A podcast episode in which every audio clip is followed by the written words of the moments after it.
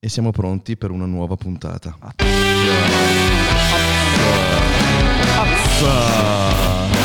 Adesso che ho imparato questa mossa. Questa è estensione dell'avambraccio sull'omero, conferma? Sì, va bene, confermiamo.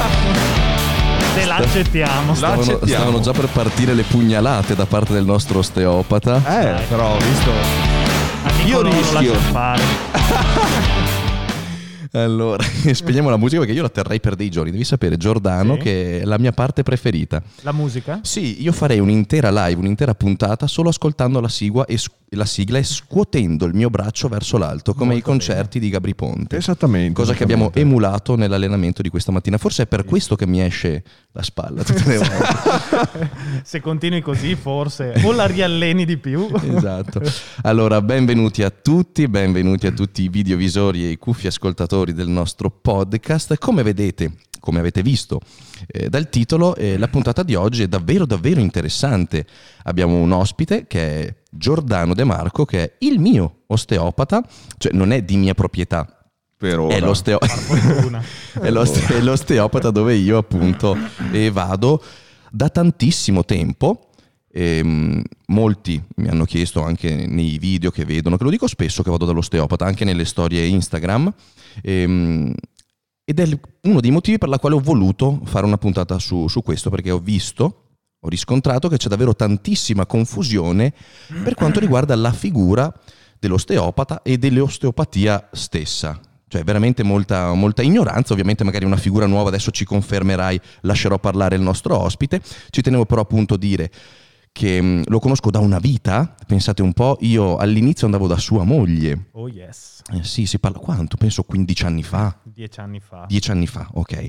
10 anni fa andavo da sua moglie, dopo Giordano ha avuto il brutto vizio di voler creare un pargolo e quindi ovviamente nell'attimo della gestazione della moglie sono passato a lui e non l'ho più mollato. Sì, mi sono trovato bene, altrettanto bene. Abbiamo tradito mia moglie. Sì, esatto. Esatto, infatti è quando viene la Sara Danny, voi no, è scattata quella scintilla che comunque no, scherzi a parte, è uno dei motivi per la quale appunto ho voluto portare una persona di estrema fiducia, so come la pensa, so come lavora, conosco la persona e quindi ho detto sì, lo porto con estrema tranquillità e fiducia e cercheremo appunto nella puntata di oggi di fare un po' di chiarezza per quanto ci è possibile, certo, ovviamente, a riguardo della figura stessa appunto dell'osteopata. Adesso ti farò delle domande come se io fossi, diciamo, tu Nicolò magari stai un po' attento agli spettatori che se fanno qualche domanda che tu reputi interessante, okay, intervieni, se no io andrò di getto. Il nostro è un podcast diciamo da chiacchiere da bar, molto linguaggio popolare, molto umile e parlo come se fossi un qualsiasi passante che ti vede, dici io sono un osteopata, porco boia, pensa che figura strana, quindi tu curi le ossa. esatto. Allora la prima cosa che ti chiedo io è parlami dell'osteopatia proprio, dimmi un po' che cosa, facci capire questo mondo. Allora, intanto quando si parla di osteopatia si parla di una terapia manuale. Ok, per cui il tipo di trattamento che viene proposto è un trattamento esclusivamente manuale, non vengono proposti trattamenti con macchinari, non vengono proposti trattamenti con farmaci e questo è l'inquadramento generale. È una terapia, diciamo, che si basa su una valutazione globale della persona. È una parola che va molto di moda, quella dell'olismo. Però... È vero. Ci hanno fatto anche una serie su Netflix. I nostri cuffi ascoltatori chiedono se si può alzare leggermente il volume del signor Giordano. Sì, ho alzato quello sbagliato. Chiedo scusa ragazzi, ho alzato quello sbagliato, ho alzato Nicolò. Alziamo tutti quanti allora. Okay. Sì, su Netflix è una serie che è il detective dell'olismo, una cosa del genere, Dark Gentry, una cosa del genere, che vabbè, okay, l'olismo è un po' ovunque adesso. L'olismo sostanzialmente è guardare il sistema persona non solo attraverso alcune sue particolarità come il sistema muscoloscheletrico piuttosto che quello che volete voi, ma tentare di fare un quadro generale della persona che si presenta in studio da noi, per cui noi guardiamo sia la sua capacità di movimento, sia le sue rigidità, le sue zone di dolore, di maggior tensione, le guardiamo appunto nei muscoli, nelle articolazioni, ma le guardiamo anche in tutto quello che è la parte viscerale, la guardiamo in quella che è la sua dinamicità nella sua vita, lo guardiamo, possiamo guardarlo in quello che sono le influenze dei suoi stress normali della sua vita, come vanno a influire sul suo corpo, per cui tentiamo di intervenire su questo sistema complesso attraverso diverse chiavi d'accesso. Queste chiavi d'accesso sono prevalentemente delle tecniche di tipo manuale, che vanno dalle tecniche un pochino più dirette, per cui le manipolazioni, i cosiddetti scrocchiamenti, ok, se vogliamo parlarne, a tecniche meno invasive. Si usa pure anche un linguaggio estremamente facile e comprensibile, esatto. Scrocchiamenti mi piace tantissimo, è molto DL podcast. E a tecniche meno invasive, più dolci, dove sembra che il tocco, diciamo, sia molto più leggero, ma con le quali si va ad agire estremamente in profondità nella persona. Ecco, questo è un pochino quello che noi facciamo, per cui da noi arrivano persone che hanno problemi di tutti i tipi, persone di tutte le età, per cui dal neonato, per esempio mia moglie si occupa prevalentemente di neonati e della diade della coppia madre-figlio. Sì, permettimi di precisare che questa è un'evoluzione che ha avuto nell'ultimo periodo, perché dicono: ma Danny, andavi da quella dei neonati? Sei così piccolo? No. No. È una specializzazione negli ultimi 3-4 anni mia moglie ha intrapreso questo percorso, per cui si sta concentrando sempre di più su quello. E come arrivano da noi gli sportivi, come arrivano da noi gli anziani, le persone che fanno un lavoro sedentario e così via. Per cui ci si può rivolgere a tutti tentando di capire e leggere il loro sistema. Certo. E adattando quindi il trattamento a loro. Questo sempre in chiave, ricordiamolo, manuale, quindi agisci in maniera diretta e fisica, perdonami i termini, come parlo io, sull'individuo che viene appunto a farsi, tra virgolette, sistemare, perché quando ovviamente ci si rivolge a un osteopata io credo che ci sia qualcosa che nel nostro essere e non vada, insomma, un inghippo lo si ha per forza. Quando si è in piena salute l'ultima cosa che ci viene in mente è rivolgersi a una figura. Questo però vale per le persone magari un po' più normali. Esiste un'altra fetta, ovviamente in una porzione minore, ma comunque molto importante, che è quella degli sportivi e della prevenzione. Assolutamente. Il trattamento io sono in quella. Il trattamento sullo sportivo è un trattamento di scarico, di mantenimento, di riduzione di quelli che sono i sovraccarichi che il corpo può andare a subire durante un allenamento, durante una gestione sportiva, per cui si va in tutto quel mondo che è anche la prevenzione degli infortuni, ma non solo, ma anche quello della ricerca di una migliore performance, per cui se noi abbiamo tutti gli strumenti del nostro corpo a disposizione, possiamo aspirare a una performance maggiore. Questa è l'idea del trattamento su uno sportivo. Io a Danny faccio sempre l'esempio di quella che può essere la manutenzione su un'auto da corsa rispetto che su un'auto stradale, un'auto normale.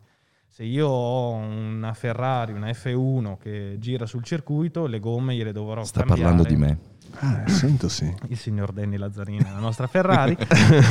E dovremo cambiargli le gomme o valutare, modificare la meccanica ogni qualvolta c'è una gara, anche a gara in corso.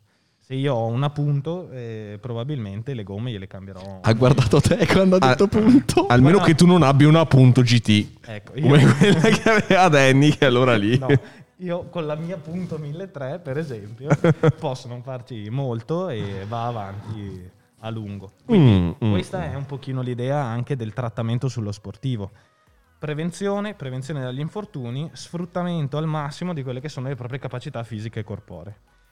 In questo, con Danny, abbiamo lavorato spesso su tante cose particolari, per cui Danny, quando va incontro a un sovraccarico, per esempio, sa come modificare il proprio piano di allenamento per coinvolgere allo stesso modo i tessuti e le articolazioni senza andarle a stressare maggiormente. Per cui noi, nei nostri trattamenti, andiamo a cercare e modificare nel corso della settimana, cercare delle strategie per fare in modo di allenare tutti i gruppi muscolari senza andare a sovraccaricare alcune strutture. Sì, infatti, se posso permettermi, deve esserci anche comunque molto dialogo e scambio tra la figura dell'osteopata e quella dell'atleta, ovviamente. Giordano mi conosce come... conosce magari il meccanico la propria auto, quindi non appena entro sa subito cosa c'è che non va, a volte mi anticipa anche, hai problemi, sì, lo vedo, quindi è anche importante dialogare, essere sempre onesti, dire un po', c'è grande scambio, deve esserci molta intesa, perché appunto la manipolazione già è un qualcosa di intimo, se ci pensi, perché comunque deve esserci molta fiducia tra quello che è la figura che si rivolge all'osteopata e l'osteopata stessa. E di sicuro, correggimi se sbaglio, adesso mi è venuto magari un pensiero che possono avere in molti, se io mi rivolgo a un osteopata per la prima volta, non è detto che subito ci sia magari un effetto, perché c'è bisogno di conoscere quello che è. Questo vale comunque in qualsiasi ambiente, in qualsiasi, la medicina, cioè. Guarda, tu qui stai aprendo il vaso uno di scenario, il pandorino. No, stai aprendo uno scenario enorme, cioè che ci porta verso quella che è la scelta del terapista migliore per ogni persona. Ok, quindi esistono le discipline, l'osteopatia, la fisioterapia, la medicina, l'agopuntura, mettete voi quello che preferite, ed esistono i terapisti, che per cui sono delle persone che attingono a delle conoscenze di queste discipline e le applicano secondo la propria competenza, bravura, empatia, metteteci anche qui voi quello che volete, sulla persona che si presenta da loro in studio. La capacità di un terapeuta, secondo me, deve essere quella di riconoscere nella persona, quindi nel paziente che entra nel suo studio, quale può essere una metodologia di comunicazione e di approccio ai suoi tessuti. Per cui non si può fare su tutte le persone la stessa cosa, non si può fare su tutte le persone lo stesso approccio, allo stesso tempo non si può pretendere di essere efficaci nello stesso modo su tutte le persone. Per cui l'onestà poi di un terapista sta anche quella di dire al proprio assistito di eventualmente cercare delle strade per coadiuvare, diciamo, la risposta. Non è detto che un osteopata non possa lavorare in sinergia con un fisioterapista, altre figure, è vero? Con un agopuntore, con un medico, cioè questa sta alla base. Cosa c'è che la frena questa cosa? Di solito la frena l'orgoglio di dire io sono migliore, io so fare questa cosa, se non migliori è colpa tua.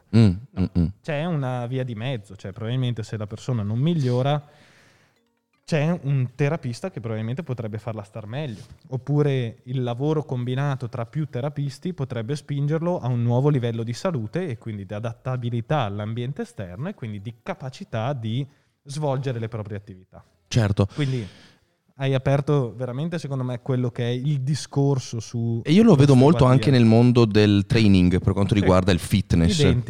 Identico, preciso, perché... ci sono i vari personal trainer che pensano che la loro metodologia di allenamento o di insegnamento di esercizio sia l'unica, e dipende da diversi fattori. Il primo fattore dipende dal fatto che da queste persone arrivano o neofiti, oppure quindi persone che non hanno mai avuto nessun tipo di esperienza dall'osteopata di trattamento, oppure nel caso dell'allenamento di altri trainer, di altre realtà sportive. La seconda è quella che al limite da queste persone arrivano delle persone che non si sono trovate, che non hanno trovato una soddisfazione nel resto. Ok, quindi non so, da voi arrivano, per dire, delle persone che si sono allenate con altri trainer e non hanno ottenuto i risultati sperati, per cui voi gli proponete un nuovo piano di allenamento, alimentazione, e queste persone trovano magari la loro direzione. Gli rubo la risposta, qui stai aprendo un mondo. È vero, è così, è assurdo. È proprio così, no? Cioè, per cui quello che tu vedi come terapista o come personal trainer, o decidete voi quello che volete, è soltanto la tua fetta di mondo. Ok, cioè le persone che si rivolgono a te da nuovi o che non hanno trovato riscontro in altri.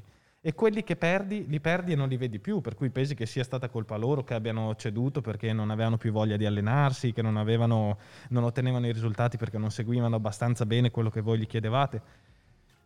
E quindi pensi di fare sempre bene, sempre giusto, e che gli altri siano dei deficienti, scusatemi. No, ma è giusto.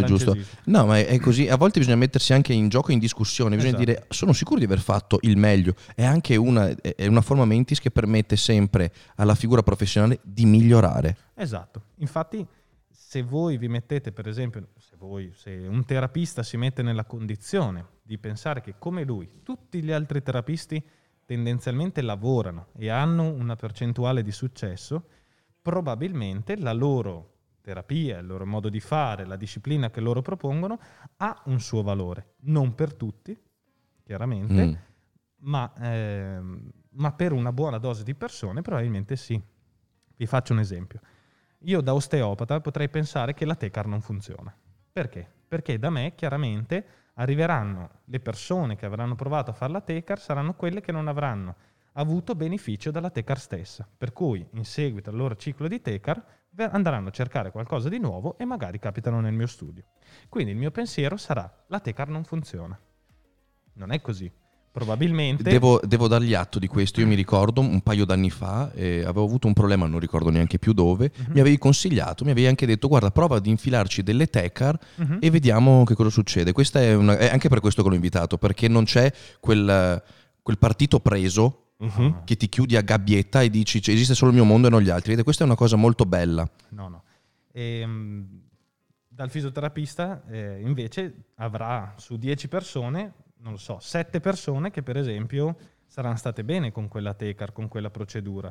Le altre 3 che poi lui non vedrà più e penserà che, non lo so, per qualsiasi motivo non si sono più presentati da lui, magari cercano un nuovo percorso, vengono da me, per me rappresenteranno il 100% dei pazienti insoddisfatti dalla fisioterapia. E quindi io penserò che quella cosa che non funziona niente, perché vengono da me per star meglio. Perché sai quante persone ho che hanno girato e hanno fatto 10 specialisti, poi non sono stati bene, invece sono arrivati da me e adesso stanno meglio. Ma chi se ne frega, sono una percentuale, non sono tutta la popolazione. Quindi questo è ciò che sta alla base delle... spesso, secondo me, delle diverse diatribe tra terapisti.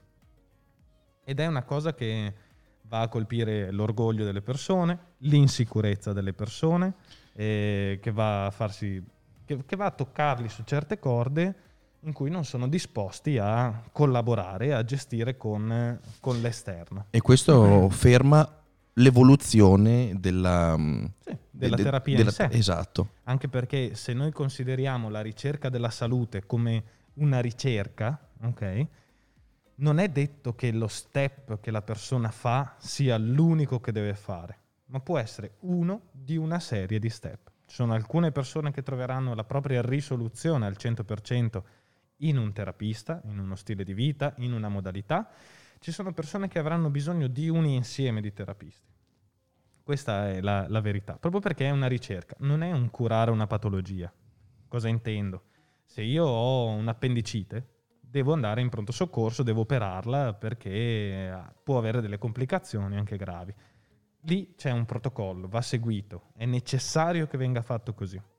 Se una persona invece ha dei disturbi vari ed eventuali, dal mal di schiena, al mal di testa, ai dolori mestruali, al reflusso gastrico, saranno di sicuro di più le variabili che dovrà tenere in considerazione. Per cui bisognerà tenere in questo considerazione... Questo fa capire molto l'idea, bello, un paragone, un esempio molto chiaro. Bisognerà tenere in considerazione che tipo di vita fa, è una vita sedentaria, è una vita sportiva, è una via di mezzo, fa sempre lo stesso tipo di allenamento, è un maratoneta che corre 20 km tutti i giorni, quindi avrà un certo tipo di usura senza fare altro tipo di esercizio, oppure è una persona che fa 10 ore d'ufficio, poi arriva a casa, mangia e si mette sul divano. Cioè, sono due persone totalmente diverse. Anche l'alimentazione può incidere. L'alimentazione incide moltissimo, ok?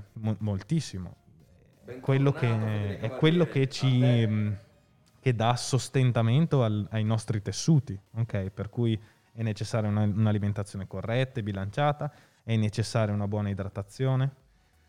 Detta fuori dai denti, lo sappiamo tutti come si fa a stare bene. Bisogna avere una vita moderatamente attiva, con una buona attività motoria, né eccessiva né troppo scarsa, con una buona alimentazione varia, corretta, un buon riposo e una tendenza alla riduzione degli stress, esatto. Per cui ha un equilibrio, che non vuol dire non incazzarsi mai, significa riuscire ad incazzarsi gradualmente in base a quello che ti succede e ritornare verso uno stato di neutralità. Queste sono le caratteristiche per lo stare bene e sono sempre quelle, non è che cambiano. Poi in base a ogni persona e a ogni contesto forse dovrai interagire maggiormente con una di questi fattori e lavorare, magari trovare la chiave, trovare qual è, esatto, l'incastro giusto, perché all'inizio ti parlavo proprio di chiavi d'accesso. Non è detto che se una persona si rivolge a me per un mal di schiena magari il mio sia l'accesso migliore, magari deve fare un giro dal nutrizionista prima, perdere un tot di chili, modificare la propria alimentazione, magari sono delle intolleranze, un sovrappeso, non so, mettete voi quello che volete, e poi eventualmente o contemporaneamente svolgere dei trattamenti per migliorare una serie di cose. E ritorna il connubio tra più figure che cooperano per la riuscita finale, che è appunto quella del... È così, non c'è altra storia. La diatriba, e qui apriamo l'ennesimo vaso, la diatriba storica tra il fisioterapista e l'osteopata, a mio parere, è un parere personalissimo, certo, per cui non è un parere, è che la lotta sia più che altro di classe, ok? Cioè, nel senso che chi coordina una classe intera... È una lotta tra squadre, quindi. Una lotta tra squadre. Bandiera. Mm. Chi coordina una determinata classe deve lavorare per il rispetto e la protezione di tutta la classe. Per cui, se per esempio io apro la classe degli osteopati e sono il rappresentante dei fisioterapisti, devo tenere in considerazione che una parte dei pazienti che si rivolgono di primo impatto al fisioterapista probabilmente potrebbe rivolgersi all'osteopata. Quindi ne faccio un fattore di base economico. Ok, quindi il classico perdo il cliente. Il classico, i clienti, la fetta di torta dovrò spartirla su cose diverse. La realtà è che i professionisti stanno già lavorando tutti abbastanza e lavorano non perché accanto hanno l'osteopata o il fisioterapista o l'agopuntore che gli ruba i pazienti, ma lavorano abbastanza, lavorano proporzionalmente alla loro capacità di relazionarsi con queste persone, con le persone che si rivolgono a loro. Questa è la realtà, per cui c'è un timore di perdere fette di lavoro che in realtà non esiste, perché abbiamo parlato prima della possibilità molto forte di creare delle collaborazioni strette, delle collaborazioni sinergiche, funzionali per migliorare la qualità di vita del paziente. Però diciamo dietro c'è poi dopo la politica, l'economia, l'invidia. Che è ovunque, in qualsiasi settore. Quindi, esatto. Ovunque. Questa non è colpa solo dei fisioterapisti. Cioè gli osteopati come classe ne hanno messa di loro per non farsi accettare, per presentarsi un po' disomogenei, per... La colpa è sempre di ambedue, cioè alla fine non è di nessuno la colpa, ed è di tutti e due. Sono tutte e due le parti. Perché è la... tirare l'acqua al proprio mulino, se tu tiri l'acqua nel tuo, di là si svuota e lui è la coperta corta, no? Quindi è normale, questo lo viviamo ovunque. Se tu sei o non sei un scienze motorie nel training, nel mondo del trainer, ci saranno quel gruppo di scienze motorie che diranno non ti puoi permettere di parlare di fitness perché non hai una laurea che ti sostiene. E dall'altra parte ci saranno persone che attraverso il saper fare, attraverso l'esperienza, attraverso una formazione diciamo parallela, alternativa, ti hanno portato in realtà un bagaglio di competenza. Secondo me, per esempio, su questo tu e Davide siete un bellissimo esempio, no? Perché siete riusciti a mettere insieme un saper fare e una cultura più scientifica da testi, da libri, mescolandole insieme e creando quello che è poi dopo una linea che in buona parte si presenta come vincente. Dico buona parte per ritornare al discorso di prima, no? Discorsone, mi piace. Ecco, questa è la stessa idea, la potete applicare su qualsiasi disciplina. Ovunque. E sull'osteopatia è palesemente così. È un po' più forte il discorso adesso sull'osteopatia perché noi non siamo ancora una professione. E qua mi stai bruciando la seconda domanda. Vada, prego. Allora, intanto voglio approfondire il come si arriva ad essere osteopati. Se c'è un albo, se c'è un qualcosa che... Esatto, e qualcuno o qualche ente che dica sì, tu sei un osteopata, perché adesso prova a pensare, i nostri ascoltatori dicono cavolo, voglio affidarmi a un osteopata, ho questo dolore, la cervicale, la schiena, insomma ho un mio problemino da sistemare, voglio provare la figura dell'osteopata, come posso sapere se lo sei davvero, che il percorso che devi fare... Beh, cioè, siete tutelati? Tutelati è un parolone. Intanto siamo delle partite IVA, per cui no. Diciamo che l'Italia è... gli osteopati in Italia sono in una sorta di limbo, nel senso che sono proliferate nel corso degli anni in Italia una serie di scuole di formazione che hanno dei criteri di ammissione, di formazione, di titoli rilasciati molto diversi l'uno dall'altro. I registri attualmente presenti in Italia, inoltre, sono dei registri prevalentemente privati. Cosa significa? Adesso tento di fare un po' di ordine, grazie, in questo. Allora, la formazione in Italia in questo momento, non essendo riconosciuta la professione in questo momento, ok, c'è una legge ma mancano i decreti attuativi, è sostanzialmente in mano a degli enti privati, di fatto delle aziende, ok, mettiamola così. Tra queste aziende ci sono alcune aziende che tendono a rivolgersi a degli enti di formazione, per cui a delle università, per dare delle garanzie maggiori ai propri studenti, mentre ci sono delle altre aziende che tendono a rimanere maggiormente autoreferenziali, quindi giocando su quella zona di grigio in cui l'osteopatia è inserita. Abbiamo un cavaliere qui, per esempio. Abbiamo un cavaliere. No, perdonami, li sentirai, non ti preoccupare. No, ci stava, sembrava un commento. Quindi cosa succede? Vi faccio l'esempio sulla mia formazione. Io ho fatto, dopo il liceo scientifico, ho fatto una formazione in 5 anni diretta presso una scuola di Milano, che adesso ha più sedi in tutta Italia, che alla fine del percorso mi ha dato la possibilità di completare il mio percorso di studi con una laurea in Inghilterra tramite l'Università del Surrey, per cui ho fatto una parte del mio percorso di studi in Inghilterra o con degli inglesi che venivano nelle nostre sedi, per cui al termine del mio percorso di 5 anni, con il mio tirocinio clinico di 4 anni, eccetera, eccetera, io ho avuto sia il diploma dalla scuola, quindi il famoso titolo rilasciato da un'azienda, sia un Master in Science, che è una laurea equivalente a una quinquennale italiana, rilasciato dall'Università del Surrey in Inghilterra. Perdonami se ti interrompo, in Inghilterra è regolamentata in modo diverso? In Inghilterra è riconosciuta. Ah, ok. Per cui la nostra scuola si era rivolta a uno stato, diciamo... Chiedono se ti puoi avvicinare un po' al microfono. Scusatemi, ma poi mi perdo anche. Buttatelo dove vuoi. Cioè, attenzione. Come si dice? Quindi la mia scuola aveva deciso di legarsi, diciamo, con un'università di un paese dove l'osteopatia era di fatto riconosciuta, come l'Inghilterra. Esistono altri paesi come la Francia, per esempio, dove è riconosciuta, eccetera. Ah, perfetto, eccetera. In Italia no, ottimo. In Italia ci stiamo arrivando, pian piano ci stiamo arrivando, ma abbiamo proprio dei servizi sanitari diversi, costruiti in modo diverso e con delle aperture, degli incastri diversi. Poi ti racconto anche questo.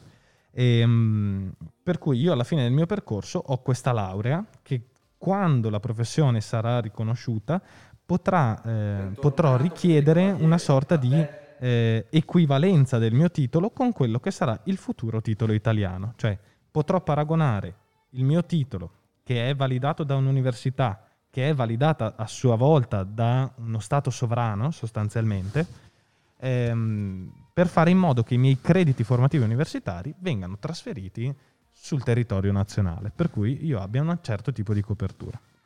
La mia scuola nel corso degli anni, la scuola che ho frequentato nel corso degli anni, ha evoluto questo concetto, permettendo, attraverso percorsi diversi, di accedere direttamente anche a degli albi professionali stranieri, ok? Inglesi o maltesi, per cui all'interno dell'Unione Europea, prima era Inghilterra, poi l'Inghilterra è uscita dall'Unione Europea, quindi hanno creato un percorso con Malta che, attraverso una legge che regolamenta la libera circolazione delle professioni e dei professionisti in Europa, permetterà di avere, diciamo, un'equivalenza professionale tra lo stato dove loro effettivamente sono iscritti all'albo e l'Italia. Ah, molto bello, quindi l'Europa sta uniformando anche questo. Esiste una legge, che è non mi ricordo più, 2015-33, una roba del genere, che regolamenta proprio lo spostamento dei professionisti sul territorio europeo. Ok, quindi attraverso lo sfruttamento di questa legge dovrebbero riuscire a garantire maggior protezione ai propri studenti. Quindi, quali sono i criteri per scegliere sostanzialmente un percorso formativo per chi volesse fare osteopatia o per chi eventualmente vuole rivolgersi? Chi vuole rivolgersi a un osteopata è un altro discorso. Rimaniamo su chi eventualmente volesse intraprendere un percorso. I primi criteri sono, secondo me, legati ai titoli, okay? Perché se volete maggiori garanzie, cercate scuole che vi diano maggiori garanzie da un punto di vista burocratico.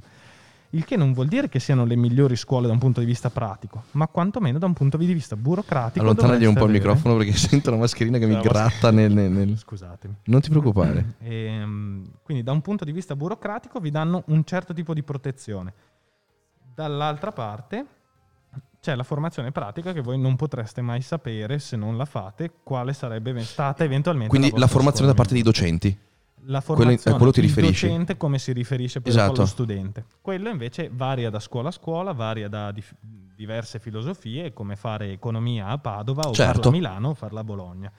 Dopo che hai finito il percorso e ti sei confrontato con altri, dici cavolo, quello mi sarebbe piaciuto seguirlo un po' di più. Ovvio. E avrai tempo in tutta la tua vita in realtà per approfondire determinati argomenti e magari diventare sempre più esperto e competente in quella parte che magari ti è mancata. Per cui su quello io tralascerei un po'. La scuola serve per darti una formazione di base molto forte, soprattutto anche su quelle che sono le materie mediche, per cui per riconoscere un paziente che non deve essere di tua competenza e eventualmente mandarlo al medico specialista e farti arrivare dal livello 0 al livello 1. Dal livello 1 in poi c'è tutta la tua formazione post, ok? Come voi che potete, un trainer che può partecipare a un corso di formazione per avere il titolo per fare l'istruttore in palestra. E dopo si vuole fare il master di qua, vuole fare... Dopo ci sono 10 anni, 15 anni, 20 anni, 30 anni di lavoro dove lui chiaramente non sarà più lo stesso professionista neoformato, ma sarà diventato il professionista che effettivamente è, con tutte le sue sfaccettature. Se io devo allenare dei bodybuilder, non farò lo stesso allenamento di uno che fa calisthenics. Ovvio. È la stessa cosa. Se io per 20 anni ho fatto calisthenics, avrò un certo tipo di preparazione rispetto a chi ha allenato per 20 anni dei bodybuilder, dei powerlifter o quant'altro. Questa è la stessa idea su qualsiasi mondo della formazione. L'altra cosa fondamentale è vedere quale scuola propone dei tirocini clinici molto forti e strutturati. Questo è interessante. Per cui nella scuola che ho fatto io, che prendo ad esempio per la struttura, perché è effettivamente strutturata in un modo sano e sensato, il tirocinio clinico dura 4 anni, ok? Per cui si ha un anno di osservazione al secondo anno e 3 anni di pratica sotto la supervisione di tutor, professionisti e medici.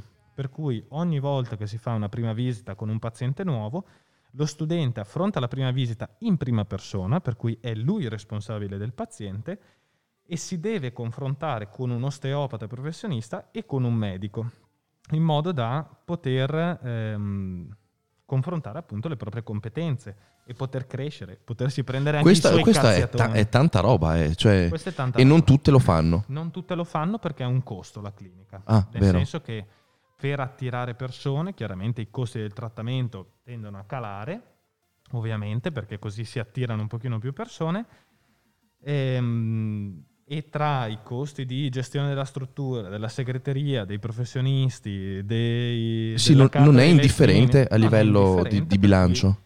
O una clinica riesce a sostenersi arrivando a 0, cioè a parità di bilancio, oppure va in perdita. Però è un qualcosa che si deve mettere in conto nella formazione di un futuro professionista nell'ambito della salute, del benessere, dello star bene. Quindi ci sono altre scuole che invece propongono dei tirocini tramite dei professionisti. Ma come ti dicevo prima, un professionista 10 anni dopo che è uscito da scuola probabilmente fa delle cose molto diverse rispetto a quelle che faceva a scuola. Per cui non riesce a darti lo stesso inquadramento, va molto più veloce su alcuni concetti. Ricordiamo anche che sei stato docente? Sono stato per 6 anni docente anche presso questa scuola. È importante, cioè non è mica l'ultimo. Sì, mica io non porto mica degli sprovveduti.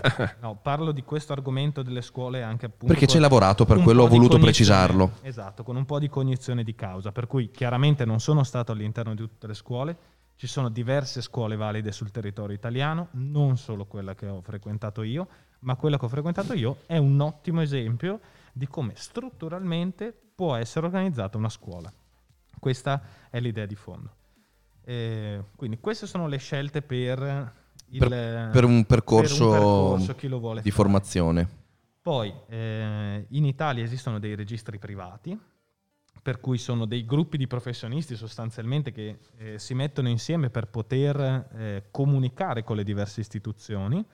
Esiste il Registro degli Osteopati d'Italia, esiste la Federazione Sindacale degli Osteopati, ne esistono diversi. Queste federazioni, questi gruppi lavorano con le autorità competenti, con il Ministero dell'Istruzione, il Ministero della Sanità, eccetera, eccetera, per ritrovare quello che è il miglior inquadramento normativo per la nostra professione. 3 anni e mezzo fa, è stata individuata la professione dell'osteopata come professione sanitaria, per cui esiste una legge, che era la legge legata al riordino delle professioni sanitarie, che all'interno, in un suo paragrafo, in un suo punto, diciamo, ha individuato l'osteopatia come una professione sanitaria, rimandando a tutta quella che è la Conferenza Stato-Regioni, per cui a tutta una serie di passaggi successivi, l'individuazione di quali saranno le caratteristiche degli osteopati, cioè qual è il suo profilo professionale, quale sarà il tipo di formazione che deve fare, chi tra gli attuali osteopati sarà considerato un osteopata in Italia. Al momento stanno lavorando sulla definizione del profilo professionale, che probabilmente sarà inserita nell'ambito della prevenzione. Okay. Probabilmente. Perché? Perché in Italia esiste una legge che sostanzialmente organizza il sistema sanitario nazionale in un sistema sostanzialmente piramidale, gerarchico e abbastanza rigido. Per cui esistono le professioni primarie, che sono il medico, l'odontoiatra, lo psicologo, il veterinario e il farmacista, credo. Però non vorrei sbagliarmi, forse okay. Il farmacista no.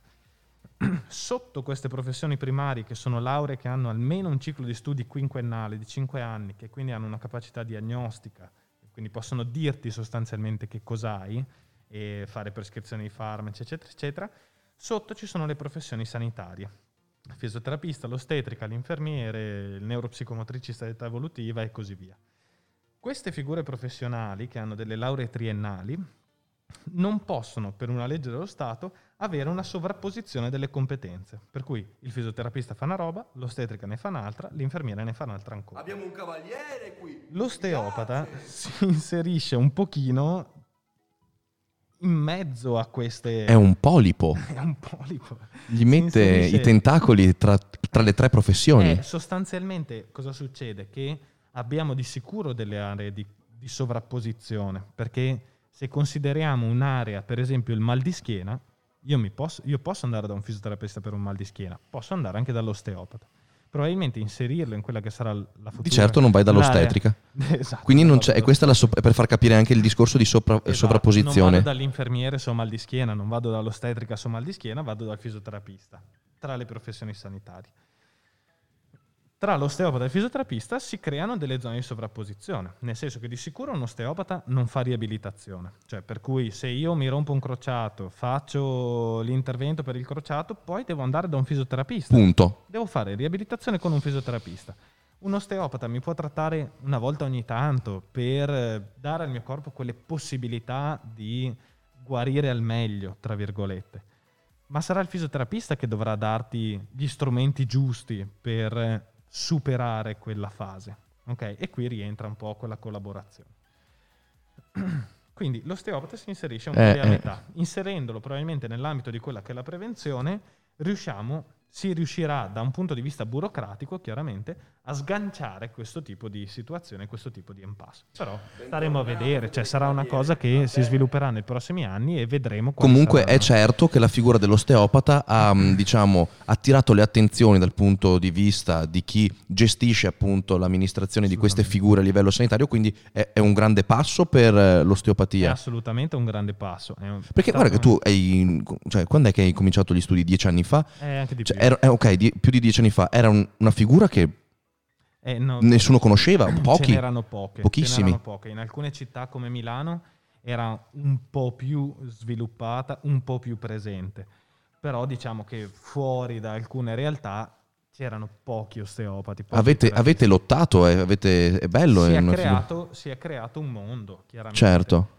Non essendo regolamentato, questo mondo è stato un po' un ginepraio. Esatto. Per cui c'è l'osteopata che ha fatto il pasticcione, come in tutte le cose.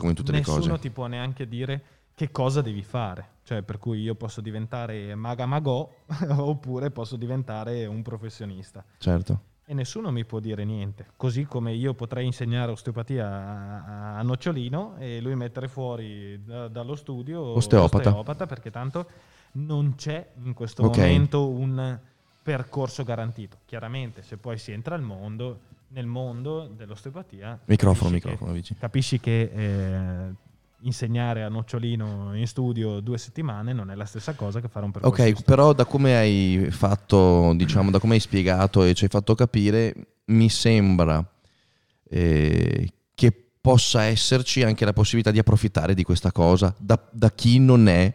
C'è un grande giro d'affari, anche nella formazione. Certo. Sai benissimo che la formazione privata prevede dei costi per accedervi e questi costi non devono essere garantiti, da nessuno, se è un tipo di formazione privata in un qualcosa che non è regolamentato. Se invece, tu vuoi fare la scuola con il CONI, devi stare dentro alcuni parametri del CONI, perché sennò il CONI ti dice: guarda, fai la tua scuola, ma falla per i fatti tuoi. Hai una piccola porzione di movimento, ma sono dei binari. Esatto. Tu ti puoi muovere all'interno di questi binari, ma non puoi sforare né da una parte né dall'altra. Esattamente. Esattamente. Questo vale per le professioni sanitarie che hanno un percorso universitario. Per l'osteopatia, che sia nell'ambito della formazione che del trattamento, i limiti sono un po' sbiaditi, non sono ben delineati. Chiaramente sai che non puoi usare elettromedicali, almeno che tu non abbia una formazione sanitaria pregressa, non puoi prescrivere farmaci, ma all'interno di quello che è il trattamento manuale, di base, chiaramente non puoi fare trattamenti interni, Non entriamo in queste robe strane. Cosa sono i trattamenti interni? Sul serio? No, non li puoi fare. No, dico, esistono dei trattamenti del genere? No, generalmente no. Okay. Non esistono, nel senso che sono, si dice manumedica, cioè nel senso che sono di competenza del medico. Però il medico può fartele queste cose? Esistono delle manovre, ma anche semplicemente lavorare all'interno della bocca è una manovra interna. Okay. Oppure una manovra ginecologica o ostetrica. Mi sfuggiva questa cosa, interne, perfetto. Non è un po' più vario, però quella è manomedica, deve essere fatto da delle persone che hanno un determinato tipo di competenze e di deontologia. Quindi il percorso accademico medico. Esattamente. Tutto qua, sostanzialmente.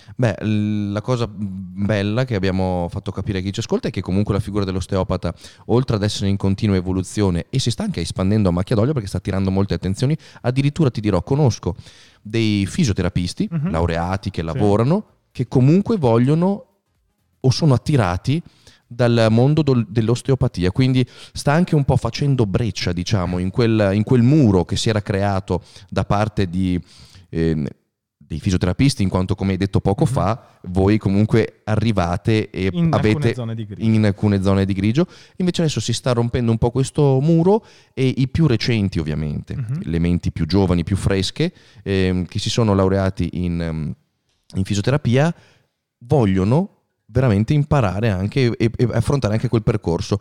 E è molto bello perché quelli più giovani sento che non disdegnano l'osteopatia, a dispetto magari di quelli un po' più grandicelli. In realtà ti dirò, l'osteopatia arriva in Italia proprio per la voglia di alcuni terapisti del tempo, quindi di fisioterapisti del tempo, di ampliare il proprio bagaglio di conoscenze. Per cui è una cosa che è sempre nata un po' così, quindi ci sono sempre state delle figure terapeutiche che hanno cercato nell'osteopatia un qualcosa in cui ampliare le proprie conoscenze.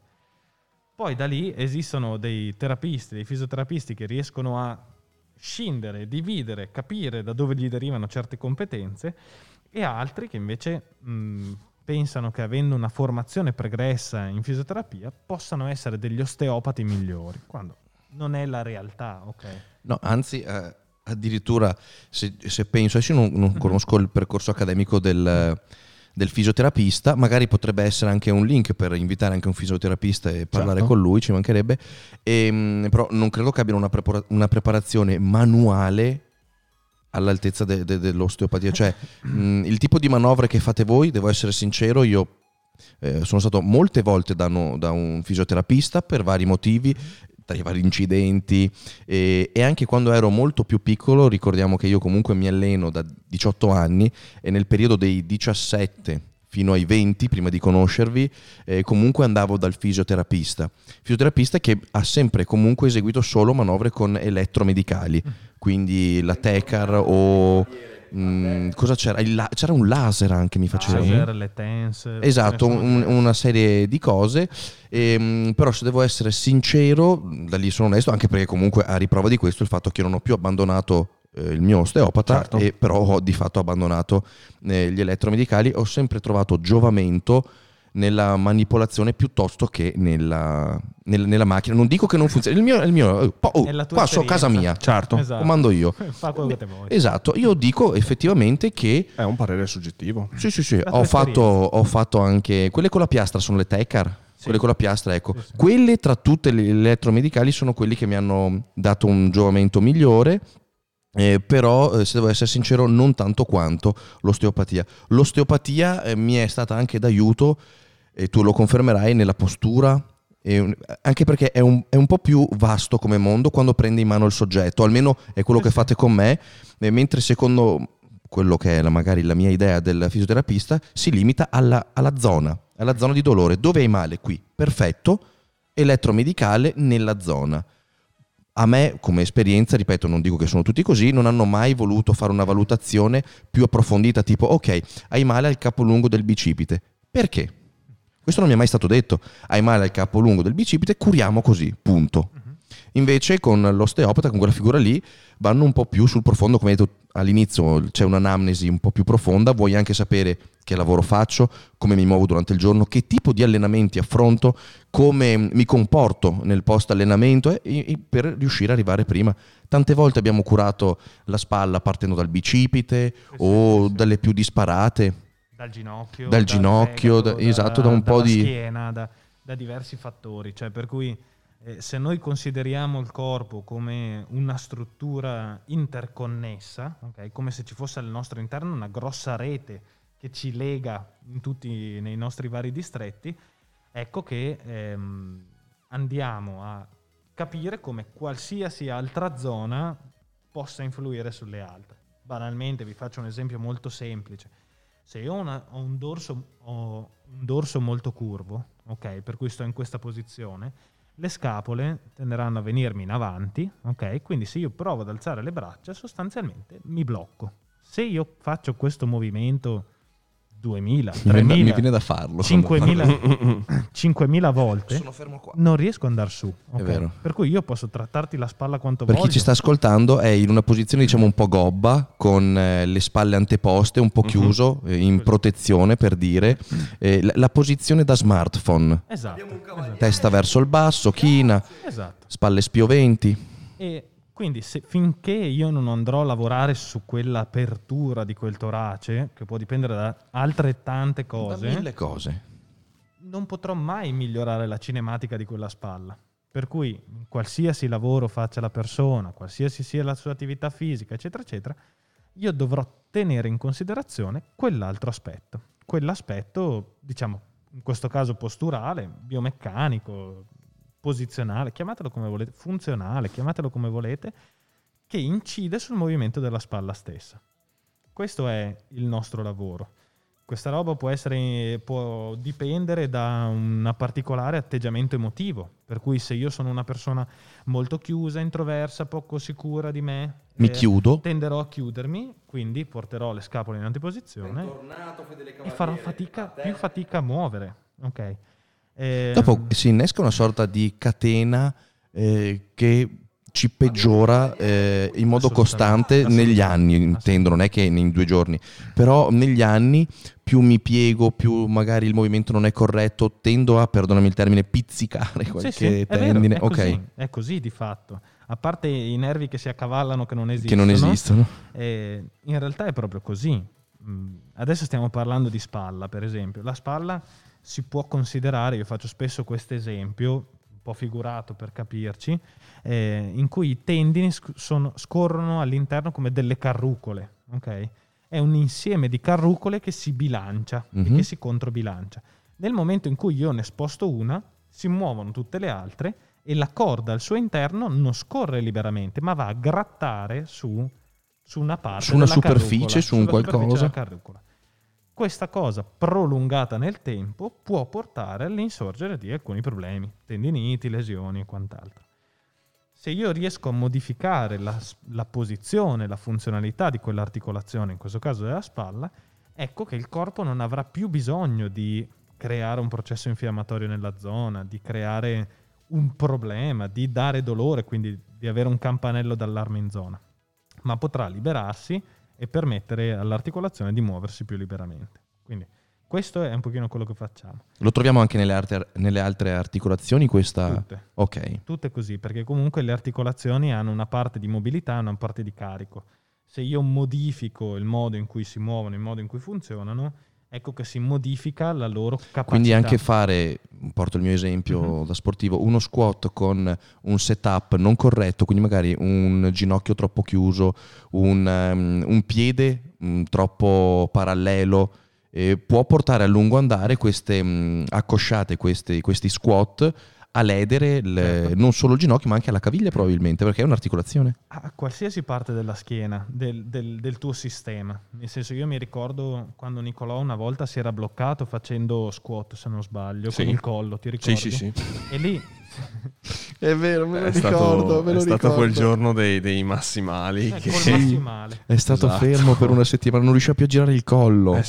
Già lavora poco, in più lo infortuniamo. E mi ricordo che in quella volta c'era il filmato di questo massimale dove lui proprio si spingeva molto in avanti con il collo e è arrivato, diciamo, a un punto limite. Esatto. Da ridere perché ne fai di tutti i colori. Nello squat si è anche rotto un dente, se non lo sai. Ma questo romperti i denti? Ma questo è un altro discorso, ne parleremo un'altra volta, te lo spiegherò dopo. È assurdo. Alla fine è così, cioè, sono cose che vanno pari passo. Prima vi ho accennato di un aspetto emotivo anche delle persone in relazione alla propria postura o alla propria cinematica. Queste cose vanno insieme, sono di fatto la stessa cosa, ok? Per cui se io ho una persona estremamente introversa, poco sicura di sé, tenderà ad assumere dei connotati, ok? Proprio fisici, per cui si presenterà in un determinato modo. E lo stare in questa posizione aumenterà quella loro condizione anche emotiva. Cioè, per cui ci sono persone che prima di poter lavorare sul loro sistema devono lavorare sulla loro parte intima, emotiva, psicologica, chiamatela come volete voi. E qui un'altra relazione con altre figure che si occupano di emotività, di psiche e quant'altro. È un altro aspetto.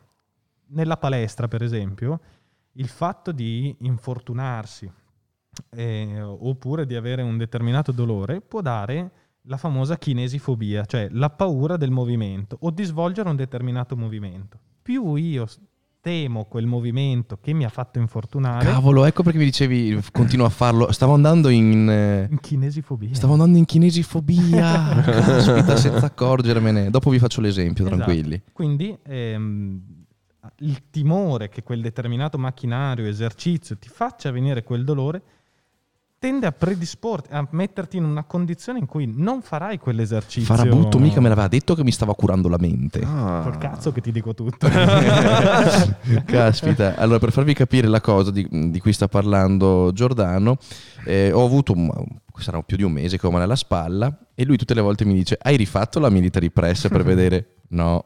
Hai rifatto? Ogni volta hai rifatto, siccome vado tutte le settimane e tutte le volte dico no, la faccio adesso, aspetta, mentre devi farla. Adesso ho capito perché, se no va a finire che io ho così tanta paura di replicare quel movimento che mi ha fatto male che non... Di fatto sì, cioè vedete voi che frequentate di più nel mondo delle palestre, io ho modo di avere a che fare con persone che vanno ad allenarsi in palestra. A volte ci sono delle persone che hanno una ricerca spasmodica della tecnica e che sono, tra virgolette, perdonatemi, un po' imparanoiati sulla tecnica, perché hanno talmente paura di farsi male che hanno bisogno di concentrarsi moltissimo sulla tecnica. E investono tutte le loro energie su... E quindi sono tesissimi dicendo... devo farlo perfetto, e si spaccano. E ovviamente perché non lasciano la biomeccanica libera del loro corpo. Tu devi conoscere la tecnica, devi allenare la tecnica. Infatti a volte a queste persone io consiglio magari di riprovare quel macchinario con carichi minori, anche quasi liberi dal carico, con 5, con 10 kg, con... invece che quello 200, che dipende, quello che sarebbe quello leggero che per loro, per l'individuo. Per riprendere il movimento e andare a rilavorare su quella che è la loro meccanica di esecuzione. Una volta che lavorano su questa meccanica di esecuzione, possono ritornare a ricaricare con maggior serenità in quel determinato esercizio, lavoro, quello che volete voi. Questa è una realtà per tutti. Okay? Sì, sì. Come per chi si fa male, chi ha mal di schiena e non fa attività sportiva, di non fermarsi, di non bloccarsi a letto, perché quella paura di andare a fare il movimento già ti predispone per avere quel tipo di dolore. Per cui se avete mal di schiena o male al collo, fate quello che il vostro corpo vi concede. Il dolore è un campanello d'allarme, ok? Però fin dove vi concede andate, spingetevi appena.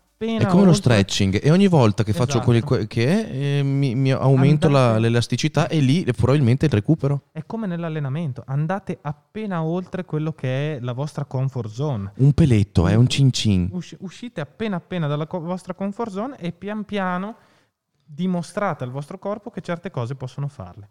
Io non sono uno di quei terapisti che tende a fermare l'attività sportiva di un atleta che viene da me. E ricordiamo che lavori anche con i calciatori e loro devono andare sul campo. Sì, punto. Con i calciatori, con i maratoneti, lavoro con qualsiasi tipo di sportivo. Il mio interesse non è quello di dirgli vabbè, devi smettere di fare squat, devi smettere di correre, basta, devi no, basta, troppi pesi, basta. Ma chi te lo fa fare? Col calcio hai chiuso, hai rotto i crociati, basta, fermo. Ma giochi in prima categoria, ma cosa te ne frega, giochi in terza. Basta, che ti frega te? Lo sport fa parte della salute di una persona. A qualsiasi livello questo venga fatto. E il nostro compito di terapisti è quelli di riportarli alla possibilità di svolgere la propria attività, qualsiasi essa sia. Invece non è da tutti. Ti fermano lì e no, basta. Recupera, non potrei mai più fare. Sì, ma sì. Non è vero, cioè noi dobbiamo lavorare per fare in modo che si torni a fare quella cosa lì. A meno che non ci sia una problematica gravissima. Ovvio. Vabbè. Mi si è rotto il femore, non importa, vai in 200 kg di squat. No, esatto, certo. Non è quello. Si possono programmare dei periodi di stop da un determinato esercizio lavorando, e questo l'abbiamo visto insieme lavorando su dei complementari, lavorando in altro modo. Ci sono delle volte che, per esempio, con te, Danny, vediamo come lavori su alcuni tipi di macchinari facendo movimenti simili ma senza avere dolore. Questa cosa ti permette di continuare ad allenarti. Sono delle escamotage che mantengono il sistema attivo. Esatto, però noi dobbiamo arrivare a farti fare quello che vuoi fare. Cioè se tu vuoi fare squat con 150 kg, 200, non lo so con quanti li fai, devi arrivare a farlo con quei chili lì, non con 50. Cosa me ne frega a me che tu lo faccia con 50? Tu sei dalla parte dell'atleta, non contro. Io non devo esserti io che ti metto un limite, io devo esserti quello che ti dà gli strumenti per fare la tua attività, qualsiasi essa sia, dallo squat da 200 kg a stare seduto in ufficio 8 ore perché quello è il tuo lavoro. Questo io devo fare. Per cui sullo sportivo è facile dire ma cosa fai così, ma non farlo più. Ma no, magari possiamo modificare il tuo allenamento. Faccio un piccolo esempio. I maratoneti, soprattutto i corridori della domenica, come li chiamo io, quelli che... E gli amatori quindi? Sì, escono per piacere di correre. Il loro problema è che spesso creano un sovraccarico perché l'unico tipo di allenamento che fanno è quello. Non allenano nessun altro tipo di parametro, non allenano minimamente la forza, la velocità, l'elasticità. Loro escono e corrono. Perché? Perché hai una vita incasinata, hai 18.000 ore di lavoro, i figli, la famiglia, gli stress, i mutui, quello che vuoi. Ad un certo punto metti su 2 scarpette, un paio di pantaloncini, corri un'ora. Oh, finito. le persone ad un certo punto esagerano e corrono 20 km tutti i giorni per 10 anni, arrivano morte. Ok. Se uno invece corre, per esempio, in un'associazione sportiva, sanno che una volta escono e fanno le ripetute, una volta fanno forza, una volta fanno un lungo di 20-30 km, una volta invece fanno 5-10 km, un'altra volta fanno... non so. Quindi riescono a allenarsi tutti i giorni, ma spostandosi sulla tecnica, sui distretti, sui vari, danno modo al resto di recuperare. Quindi finché mi si recupera quella parte, io lavoro su questa. Adesso lascerò recuperare questa, lavoro su un'altra. Bello. Come il bodybuilder che allena, si allena sì tutti i giorni, ma in realtà ha una settimana di recupero per ogni distretto, quindi alla fine è un allenamento a settimana. Esatto, cioè di fatto è così. Settoriale ovviamente, cioè, non stiamo dicendo che vai una volta... total body tutti i giorni. Esatto, per assurdo, se fai un total body pesante tutti i giorni, cioè, non riusciresti a farlo perché fisicamente cedi. Esatto. E invece magari spezzare e andare sì tutti i giorni, ma dividere ti permette di recuperare magari quei punti che ti sono più ostici. Non solo, tu immagina per esempio che tu porti a un allenamento abbastanza intenso il tuo distretto, per cui gli lasci una settimana di recupero. Immaginati che questa cosa equivalga ad una maratona, per esempio. Immaginati ora che quella è il top. Invece che fare una maratona corri 20 km. Quindi tu invece che allenarti al 100%, ti alleni al 65%. Però tutti i giorni, su total body. Alla fine arrivi distrutto, cioè non ti accorgi mai che non migliori. Non ti accorgi mai che stai sovraccaricando, non ti accorgi mai che non stai uscendo dai tuoi limiti, non ti accorgi mai di tutta una serie di cose e ad un certo punto hai male e dici perché?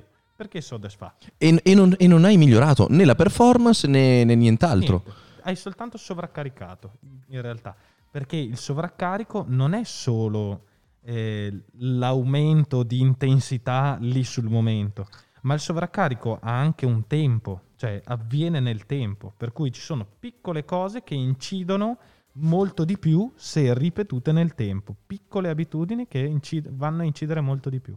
Per cui è giusto la famosa goccia, hai capito? Che buca, è solo una goccia, però con la scusa che viene tac, sempre tac, nel tempo, tac, certo. Tac, scava cavolo un fosso. E alla fine vedi, è così, tutte le discipline lavorano più o meno su parametri simili e la varietà è quello che ti permette di migliorare, di non sovraccaricare diverse zone.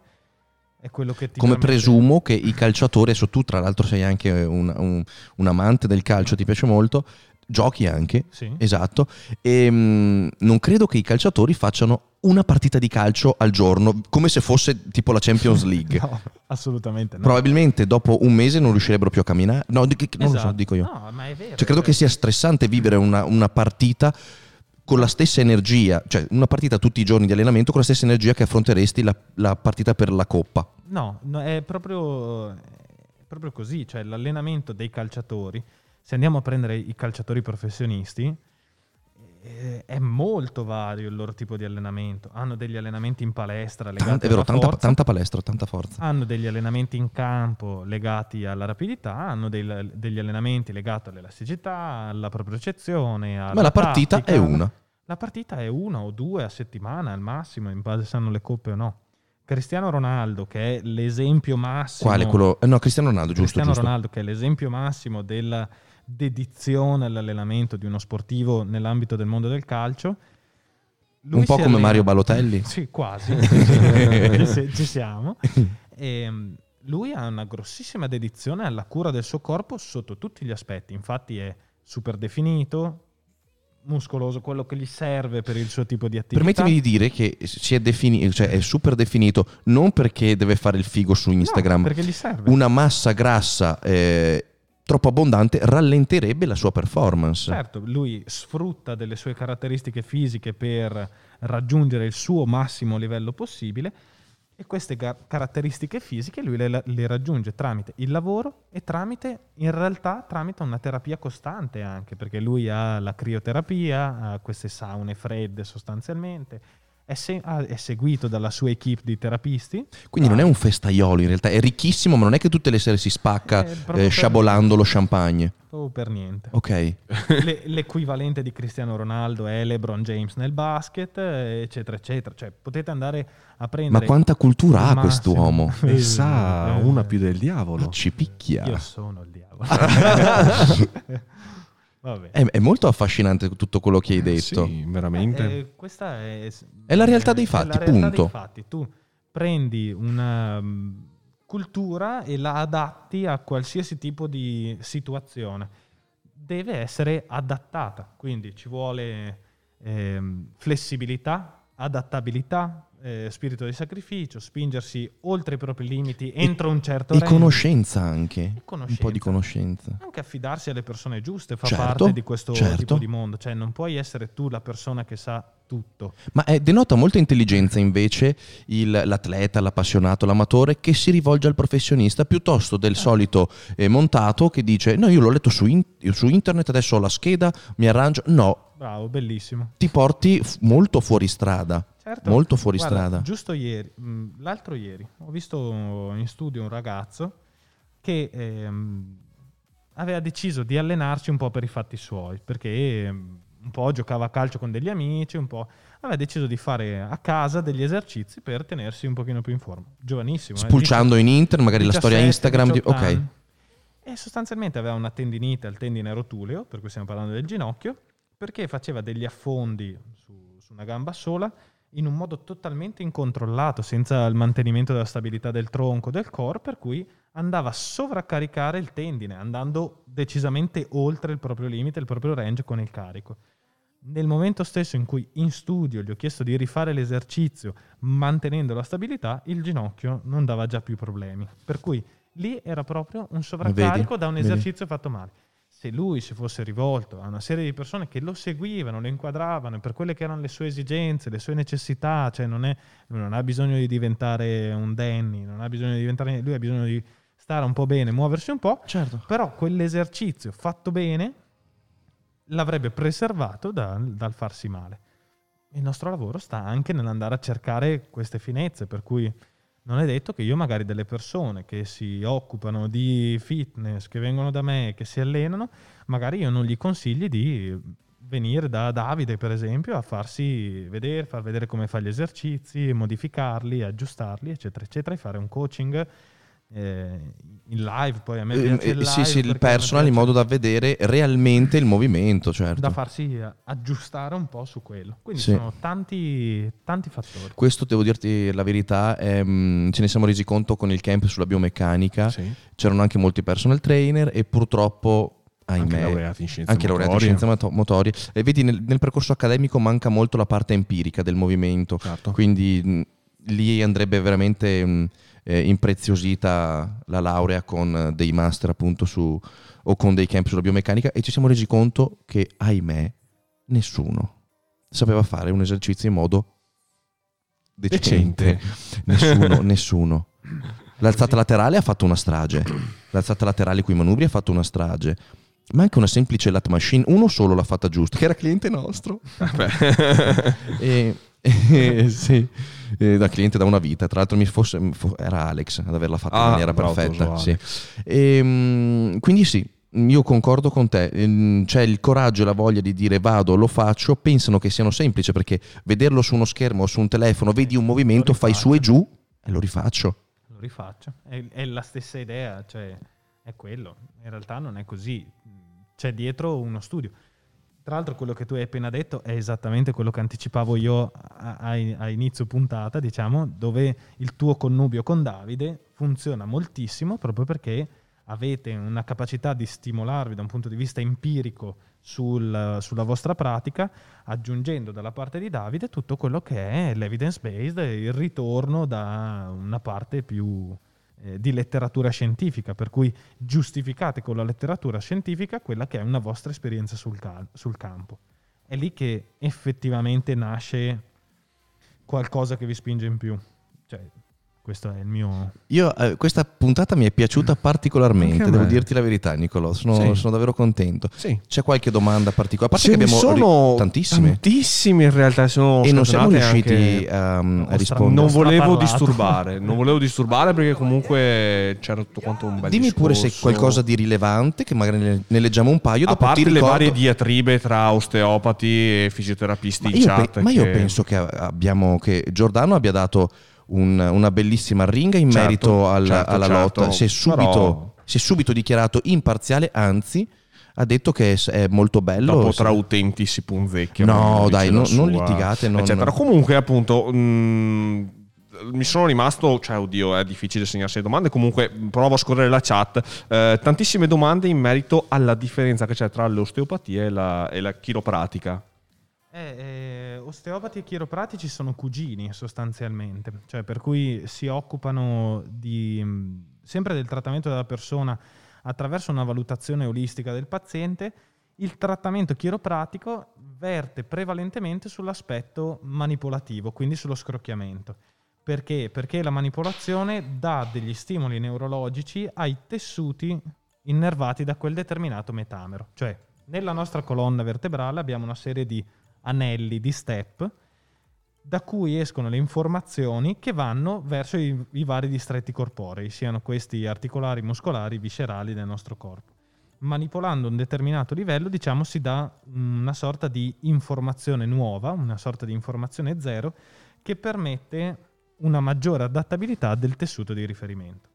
Quindi i chiropratici basano la propria terapia prevalentemente su quel tipo di manipolazione. Gli osteopati invece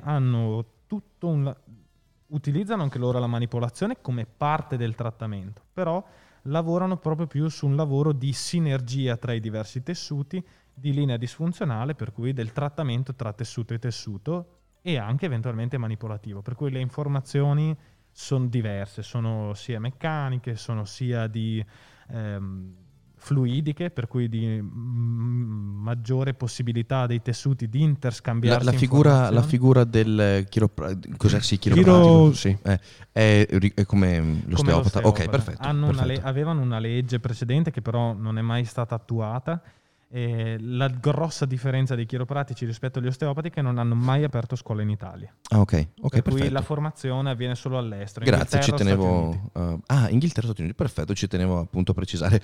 Ho letto così, perdonami, la voglio leggere perché io credo che molti pensino che sia vero. È una stupidaggine non prenderla, è un insulto chiedere a un professionista come te, ma c'è la leggenda metropolitana che schioccarsi le dita faccia malissimo, esatto, o le ossa, infatti volevo proprio leggerla anche io. Volevi leggerla anche tu? Allora, tendenzialmente per me no, come ogni cosa, se io lo faccio non cambia assolutamente niente in questo momento.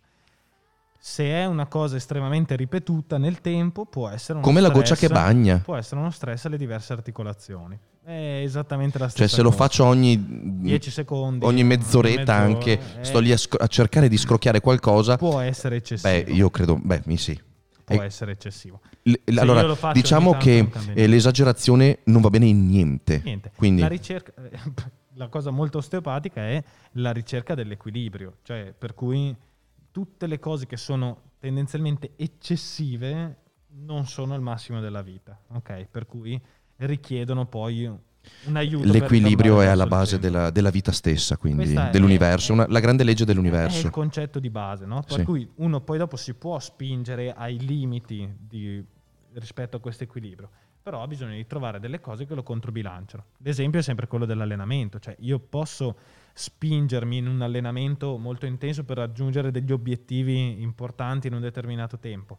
Devo avere qualcosa dall'altra parte che mi controbilanci, che può essere la nutrizione, il sostentamento, può essere il trattamento, può essere la sauna, può essere altre cose. Un insieme di accortezze che comunque vanno inserite. Esatto, che riescono a controbilanciare questo sbilanciamento in una determinata zona. Nicolò, stai leggendo qualcos'altro? Sto scorrendo la chat. Io credo comunque che abbiamo risposto a un sacco di cose. Ricordiamo anche che abbiamo l'appuntamento adesso perché abbiamo inserito la live proprio 10 minuti prima del mio appuntamento. Quindi a breve andrò comunque a farmi trattare da Giordano. Direi che comunque abbiamo fatto, 1 ora e un quarto di di gran dialogo, molto costruttivo e anche molto arricchente, per un bel bagaglio per tutti gli ascoltatori o comunque chi ci ha seguito. Quindi se Nicolò ci dà il via e dice che per lo più durante la nostra ora e un quarto abbiamo risposto alla maggior parte delle domande che arrivavano, tra l'altro mi sono anche accorto che arrivavano domande, noi non abbiamo letta neanche una e ci hanno scritto: ah, grazie, mi avete risposto. Quindi vuol dire che abbiamo avuto un bel filone e siamo riusciti a toccare le corde giuste. Una domanda che ci ha riportato il buon Primuk, il nostro super moderatore, dirà Amazon: buondì a tutti, avrei una domanda che si ricollega alla live sulla disinformazione, di cui mi piacerebbe sapere anche il parere di una persona addetta alla cura degli atleti. CrossFit fa davvero male come molti dicono? Non credo, cioè, il discorso è lo stesso che abbiamo fatto prima, cioè il CrossFit fa male se non viene fatto bene. Se non lo sai fare.